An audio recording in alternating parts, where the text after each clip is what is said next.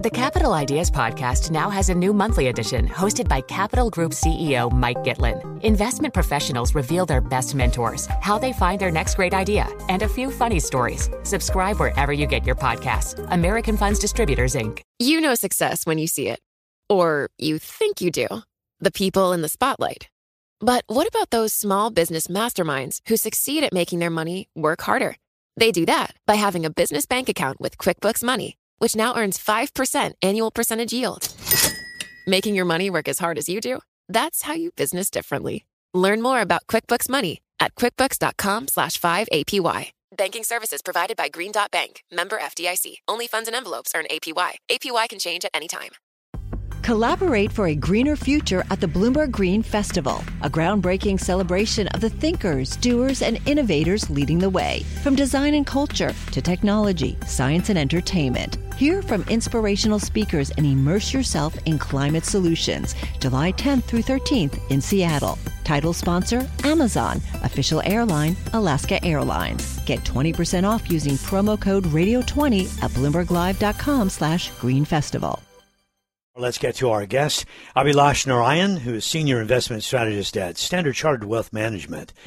Abhilash, thanks very much for joining us. Um, so, all of this action here from the Bank of Japan, um, we've been canvassing uh, clients and, and, guests on the program today on whether or not they think that makes uh, Japan look more attractive or less attractive going forward. Your thoughts on that level?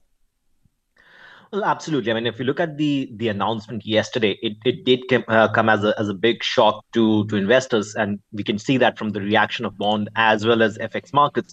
But I think uh, at the margin, it does make Japanese uh, fixed income markets a bit more attractive.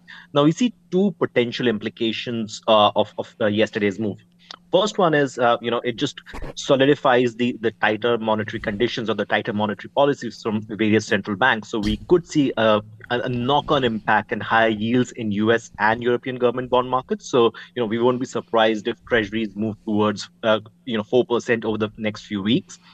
Uh, and the second impact is we think that we could see more uh, flows uh, back into Japanese markets. Uh, I mean, we know Japanese investors are large holders of fixed income globally, uh, and you know, with the latest move, uh, Japanese fixed income is becoming more attractive. So, for instance, if you look at the hedged yield of U.S. Treasuries today for Japanese investors versus the JGB yield, Japanese investors get a 160 basis point pickup versus the hedged U.S. Treasury. So, it is becoming more attractive in fact, you know, uh, JGBs offer a higher hedge yield as compared to US uh, IG corporate bonds.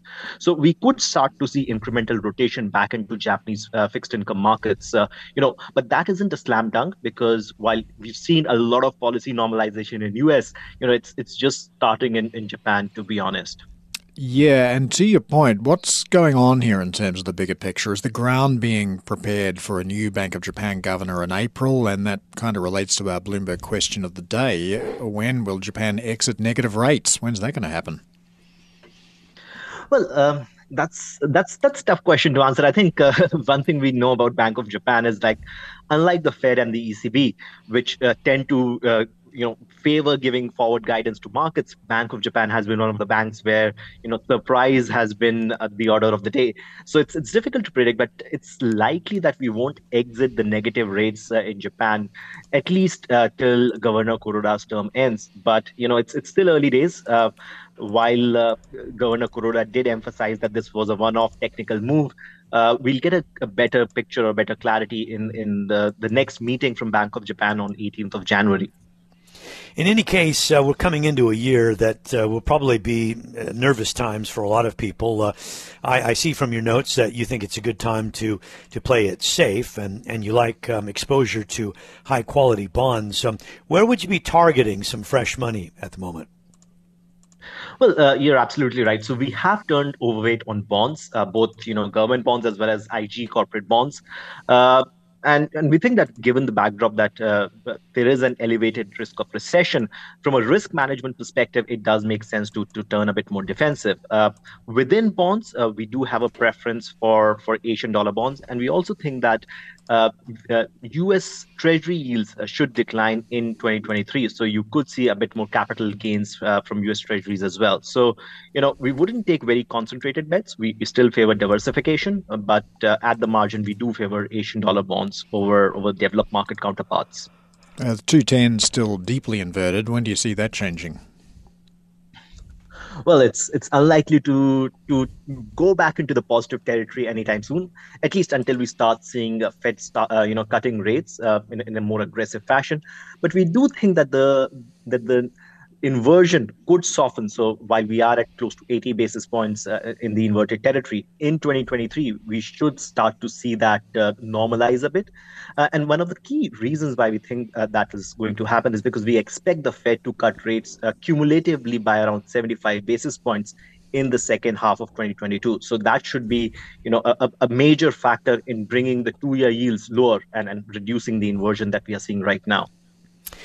So we often talk a lot about China on this program, but I have to say that uh, the Bank of Japan has uh, kind of stolen the thunder uh, from China. We've been talking so much about Japan this morning. Let's talk a little bit about what's happening with the um, the Chinese economy here as they uh, change policy on their approach to COVID. Sam Fazeli, a Bloomberg intelligence um, analyst, the chief pharmaceutical analyst, uh, is saying that the death toll likely could hit 700,000 now because um, uh, COVID will be running through the population. And a study by uh, another team of researchers in Hong Kong puts the figure at almost 1 million. Are these numbers significant enough to really, really disrupt the reopening? Or are we going to see the, uh, the Chinese economy, you know, really change before our very eyes in the shorter term? Well, that's that's that's a great question, and I think this is something we've been debating a lot uh, as well. Now, in our assessment, we think that the uh, the path to reopening is unlikely to be a linear one. We will see some bumps around the road, uh, and as far as the number of deaths and the projections there are concerned, I think it, it also depends a lot on on what do you use as a definition for COVID-related deaths, and we've seen, you know, varying uh, definitions being used by different participants. But clearly, there will be an impact on the economy, and we think that you know there is a risk that the optimism that we've seen around Chinese assets, be it equities and bonds uh, recently, could take a sort of a step back. Investors may reassess whether China is committed to reopening or not. And see, it is a process that will take a few months. Uh, it, it's not going to happen within two weeks or four weeks. So we will see uh, ebbs and flows. We will see potentially a, a, pullback in Chinese equities when investors become concerned about uh, the magnitude of, of, of infection spread in, in China. But if you have a six to 12 month horizon, we would be buyers on the dips. So we think that Chinese stocks are quite beaten down. We, are, we think Chinese bonds are quite beaten down, and, and we see attractive uh, risk premium uh, embedded in both these asset classes. So uh, we like both Chinese equities as well as Asian dollar bonds, where Chinese issuers are around 50% of the universe. Uh, what's a realistic expectation around Chinese growth for the next 12 months? Well, uh, a lot depends on, on how quickly China reopens. Uh, but we also have to keep in mind that you know China is a, a, large exporter, and we are going to see, see slowdown in US and Europe. So we are we are assigning a 75% probability of uh, a recession in, in US and Europe over the next 12 months. So there are a number of variables, but we we think that Chinese growth should be above four percent uh, in in 2023. And if you do see a faster reopening, uh, a soft landing in, in US and, in Europe, it is it is possible that we end up seeing growth that's closer to five percent. But yeah. uh, right now, it's it's a bit too early to to give more concrete figures. I know you like some contrarian calls. Um, do you think it's possible that we see recession in the United States, but we don't see a big spike in unemployment and we don't see a, a huge rise in defaults? Well, uh, uh, never say never. It is certainly possible. but if you look at history, right, if you look at past U.S. recessions since 1970s, uh, we did an analysis, and what that showed was that uh, whenever unemployment rate starts to rise in the U.S., especially around the times of recession, uh, hmm. usually it rises by over two percent So, you know, uh, while uh, Fed is projecting that unemployment rate will peak at 4.6%, which is just 1% higher from where we are today, uh, yeah. history shows that, that that is very difficult to achieve. So, yeah, it could go higher. Yeah, Abhilash, thanks so much for joining us. Uh, really interesting commentary. Abhilash Narayan, their senior investment strategist at Standard Chartered Wealth Management. Hi, I'm Ron Kraszewski, Chairman and CEO of Stifel. Financial advisors, let's face it, if you're not growing your practice, you're losing market share. Stifel is a growing, entrepreneurial, advisor centric firm built for successful advisors like you. There's a reason why 148 financial advisors joined Stifel last year. Come join us and find out why Stifel is the firm where success meets success. Visit www.choosestifel.com. Stifel Nicolaus and Company Incorporated, member SIPC and NYSE. What could you do if your data was working for you and not against you? With Bloomberg delivering enterprise data directly to your systems, you get easy access to the details you want, optimized for higher level analysis, and financial data experts committed to helping you maximize your every move. Our data is made for more, so you can show the world what you're made of.